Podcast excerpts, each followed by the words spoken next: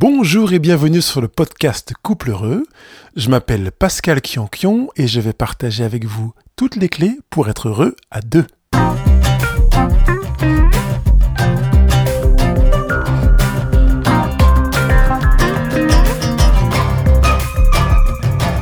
Mon conjoint m'a trompé, c'est la suite de notre émission du mois dernier. Bonjour, euh, chose promise, chose due, on a pris le temps la dernière fois de s'arrêter sur j'ai trompé mon conjoint et je vous avais dit que ce mois-ci nous verrions euh, mon conjoint m'a trompé parce que généralement quand l'un a trompé quelqu'un, il y en a un des deux qui est trompé. Ah, on sent que euh, on touche au summum de la philosophie. Donc voilà, euh, on est dans cette situation où malheureusement il est possible que vous soyez le conjoint trompé. Alors quand c'est le cas, premièrement, c'est difficile à vivre en général.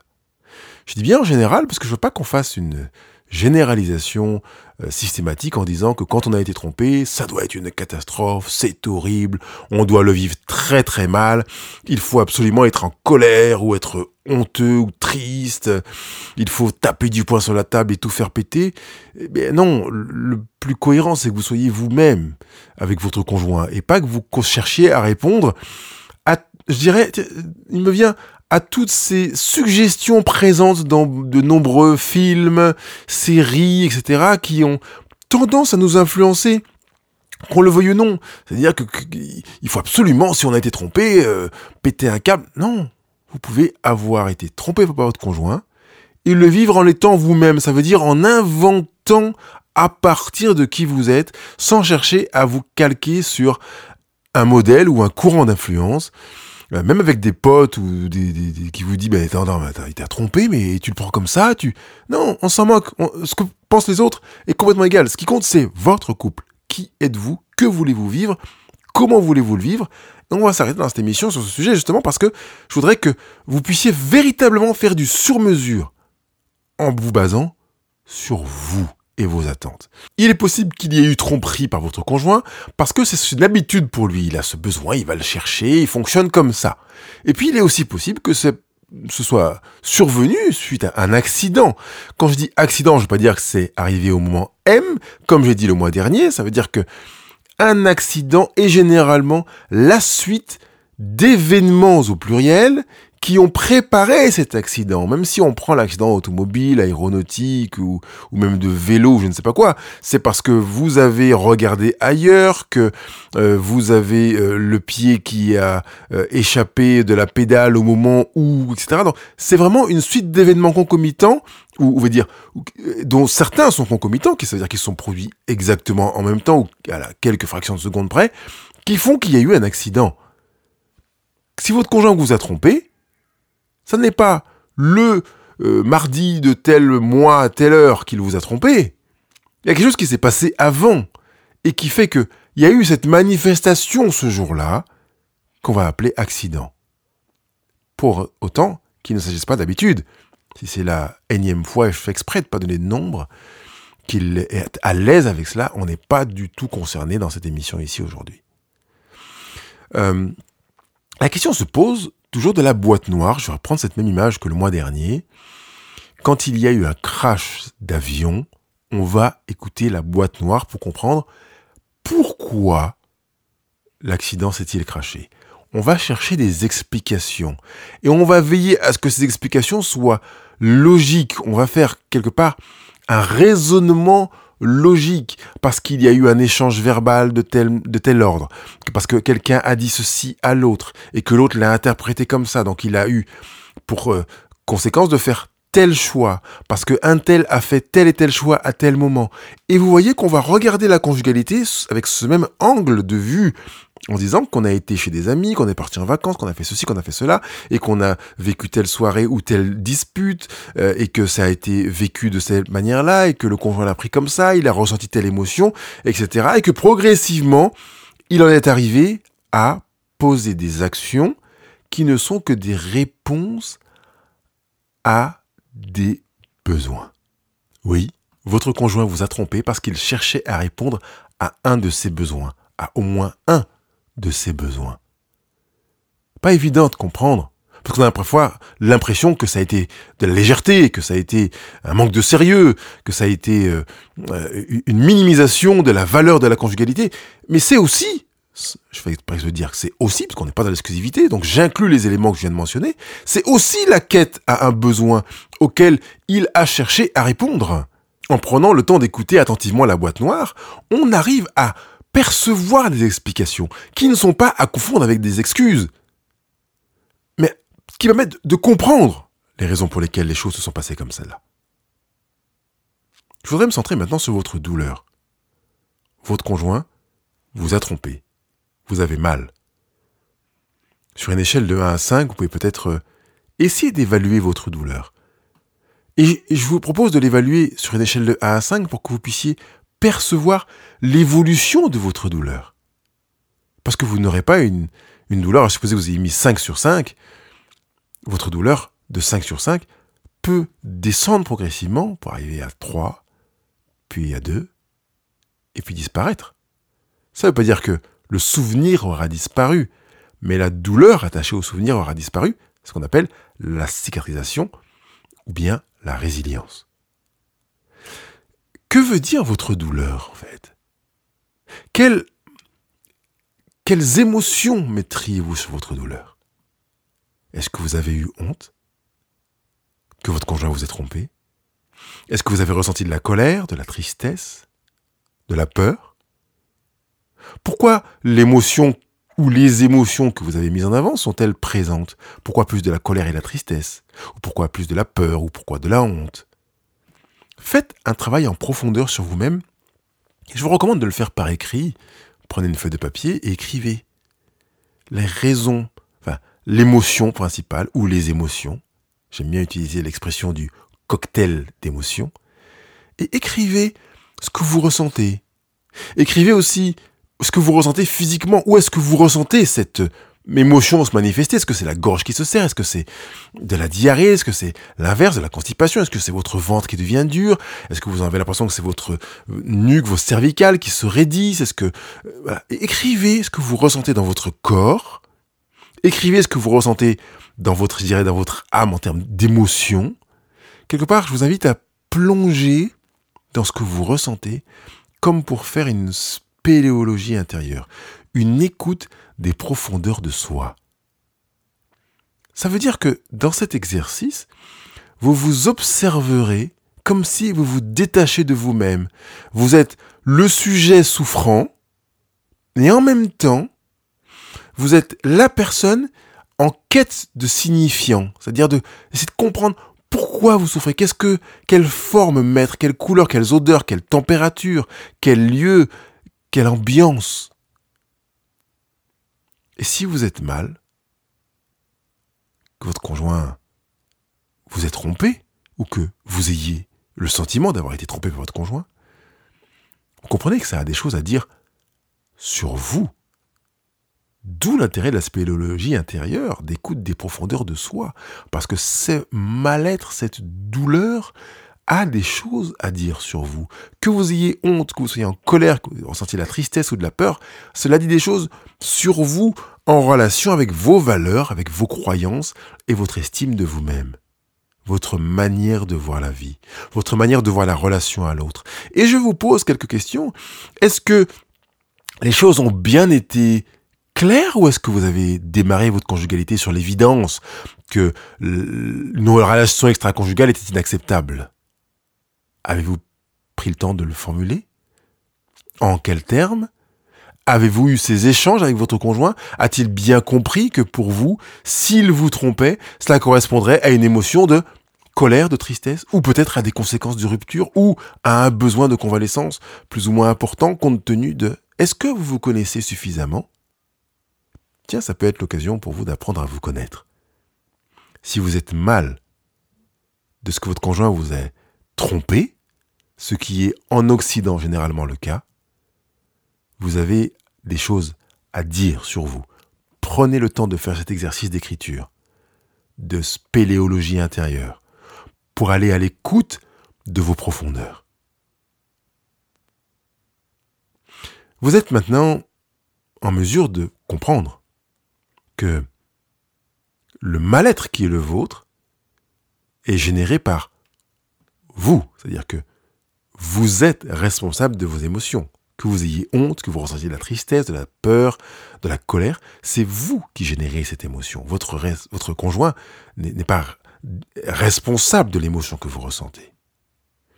Si c'est la première fois que vous entendez cette manière de fonctionner, je comprends qu'elle puisse vous renverser un petit peu. Mettez cette émission sur pause et prenez le temps de remesurer la situation de ce que je suis en train d'évoquer, parce qu'en fait, c'est la personne qui ressent l'émotion qui en est responsable. Vous ne pouvez pas déclencher une émotion chez un congénère, dirais-je, humain, comme si nous étions des animaux. Donc c'est un être animé. L'être animé est responsable de ce qu'il ressent. Comme il est responsable de ses actions, vous ne pouvez pas piloter les actions de quelqu'un. Vous êtes donc responsable de vos émotions, comme de vos actions, comme donc de votre manière de vivre le, sentiment d'avoir été trompé par votre conjoint. Votre conjoint est responsable de ses émotions et de ses actions qui l'ont conduit à avoir une relation extra-conjugale. Quand j'utilise l'expression mon conjoint m'a trompé, je suis dans une approche jugeante, avec une, une interprétation de la réalité. Le fait que mon conjoint ait eu une relation extra-conjugale est une lecture rationnelle, non interprétative. Qui plus est, si en plus nous avions pris soin de clarifier les choses dès le départ, et la question se pose de nouveau, avez-vous pris le soin de dire à votre conjoint ou d'échanger entre vous en vous disant voilà comment je considère, voilà comment nous considérons une relation conjugale, nous la voulons exclusive parce que ceci et cela, ou nous la voulons inclusive, à savoir qu'il est possible que l'un d'entre nous ait une aventure en dehors du couple, dans telle et telle condition, etc., etc. Si ce n'a pas été fait, la situation présente peut être une opportunité pour clarifier les choses et construire une autre projection conjugale dans laquelle les choses auront été explicitées. Euh, effectivement, votre conjoint pourrait dire oui, mais tu m'avais pas dit que... Alors, ne jouons pas ce jeu-là. Mais profitons de l'opportunité présente pour que les choses soient bien claires dans ce domaine, mais dans d'autres aussi. Parce que nous avons tendance naturellement à penser que c'était quand même évident, euh, que euh, ceci, cela, on va chez la belle-mère, euh, bah c'est quand même évident qu'on lui offre un cadeau, t'as rien, t'as rien acheté. Bah, comment ça, c'est évident, moi, dans ma famille? Mais non, voilà. Non, partons pas du principe que les choses sont évidentes. Je dis qu'il est préférable d'enfoncer les portes ouvertes, ça ne consomme rien. Plutôt que d'attendre l'évidence qui n'est pas évidente et qui génère généralement des conflits. Donc, le fait que votre conjoint ait eu une, une relation extra-conjugale peut être intéressante pour que vous puissiez prendre le temps de vous retrouver ensemble, de poser sur la table des aspects de conjugalité qui vous paraissent pertinents, évidents, aborder les éléments évidents avec évidence, parce que ça vous permettra d'être bien au clair, et vous et votre conjoint. La première tendance qui pourrait venir quand euh, mon conjoint m'a trompé, c'est de chercher à le punir, à le faire payer, etc. et à jouer le jeu de la police, euh, du juge, de l'avocat, euh, du plaignant et parfois même du système carcéral. Si vous faites cela, vous savez qu'en fait vous ne construisez rien du tout. Et généralement, on peut même avoir une, génération, enfin, oui, c'est le terme, une génération de culpabilité, c'est-à-dire qu'une émergence de culpabilité liée au fait qu'on est conscient qu'on a fait euh, police, justice euh, et système carcéral. Et, on n'est pas forcément mieux comme ça. On est mieux sur le moment parce que ça permet de purger une honte, une colère, une tristesse ou une peur. Mais dans le temps, à quoi ça a-t-il servi? Quelque part, à quel besoin cela a-t-il répondu? À un besoin de vengeance? Eh bien la vengeance, c'est du vent, parce que jusqu'où le besoin de vengeance sera-t-il satisfait? Difficile. Mieux vaut travailler pour construire. Euh, retrouvez-vous en couple. Prenez le temps de poser les mots. Prenez le temps de poser vos émotions avant de vous retrouver en couple. Prenez le temps de construire en prenant rendez-vous, en vous disant je voudrais qu'on en parle tel jour, à telle heure, qu'on se prenne une heure et demie, deux heures là-dessus, que l'on puisse s'entendre. pour construire. Donnez-vous le droit d'aller mal. Donnez-vous le droit d'exprimer. Qui est l'inverse de imprimer, ça veut dire de sortir de vous ce que vous vivez au lieu de le garder en vous. Donnez-vous le droit de chercher à comprendre avec cette image de la boîte noire. Et le meilleur moyen de chercher à comprendre, comme pour la boîte noire, c'est d'écouter. D'écouter l'autre avec bienveillance. Je sais, c'est pas évident. Il m'a trompé et c'est moi qui vais l'écouter avec bienveillance. Oui, je vous ai déjà demandé de vous écouter vous avant. Prenez le temps d'écrire, de faire de la spéléologie intérieure, d'écouter les profondeurs de vous-même. Mais quand même, le temps viendra d'écouter l'autre. Même si vous décidez de ne plus être un couple un jour, vous vous enrichirez d'avoir pris le temps d'écouter l'autre avec bienveillance. Ça veut dire que vous serez capable de rejeter l'action sans rejeter la personne.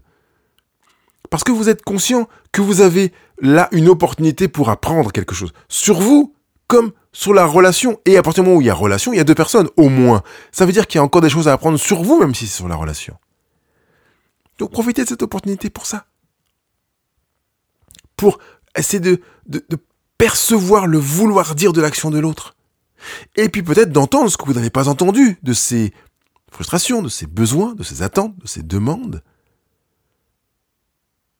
Une autre manière d'apprendre est encore sur vous-même que de vous mettre à l'écoute de l'autre avec bienveillance. Vous pourriez verser aussi vers la culpabilité en vous disant en fait s'il m'a trompé c'est à cause de moi, parce que j'étais pas à la hauteur, parce que j'étais pas capable, etc. Allez écouter le rendez-vous du mois dernier, puisque justement je crois que c'est la fin du rendez-vous dans lequel je dis que si votre conjoint vous a trompé, c'est à cause de lui, c'est pas à cause de vous. Il est responsable de ses émotions, il est responsable de ses actions, comme on l'a dit ici. Donc il vous a trompé à cause de lui. Donc, la culpabilité qui pourrait avoir tendance à dire oui mais c'est à cause de moi, vous pouvez la mettre de côté. Par contre, vous pouvez utiliser cette culpabilité pour vous-même en vous disant je vais prendre le son de la situation que nous vivons pour construire autre chose dans l'avenir, dans le présent et l'avenir proche. Ce que j'appelle la culpabilité pour soi.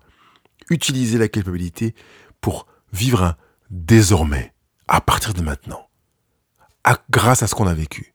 À partir de ce qu'on a vécu, de ce qu'on a appris de ce qu'on a vécu, désormais je veux. Je voudrais que nous. Et vous mettre dans une véritable communion à l'écoute l'un de l'autre pour vous comprendre, pour construire, pour vous construire.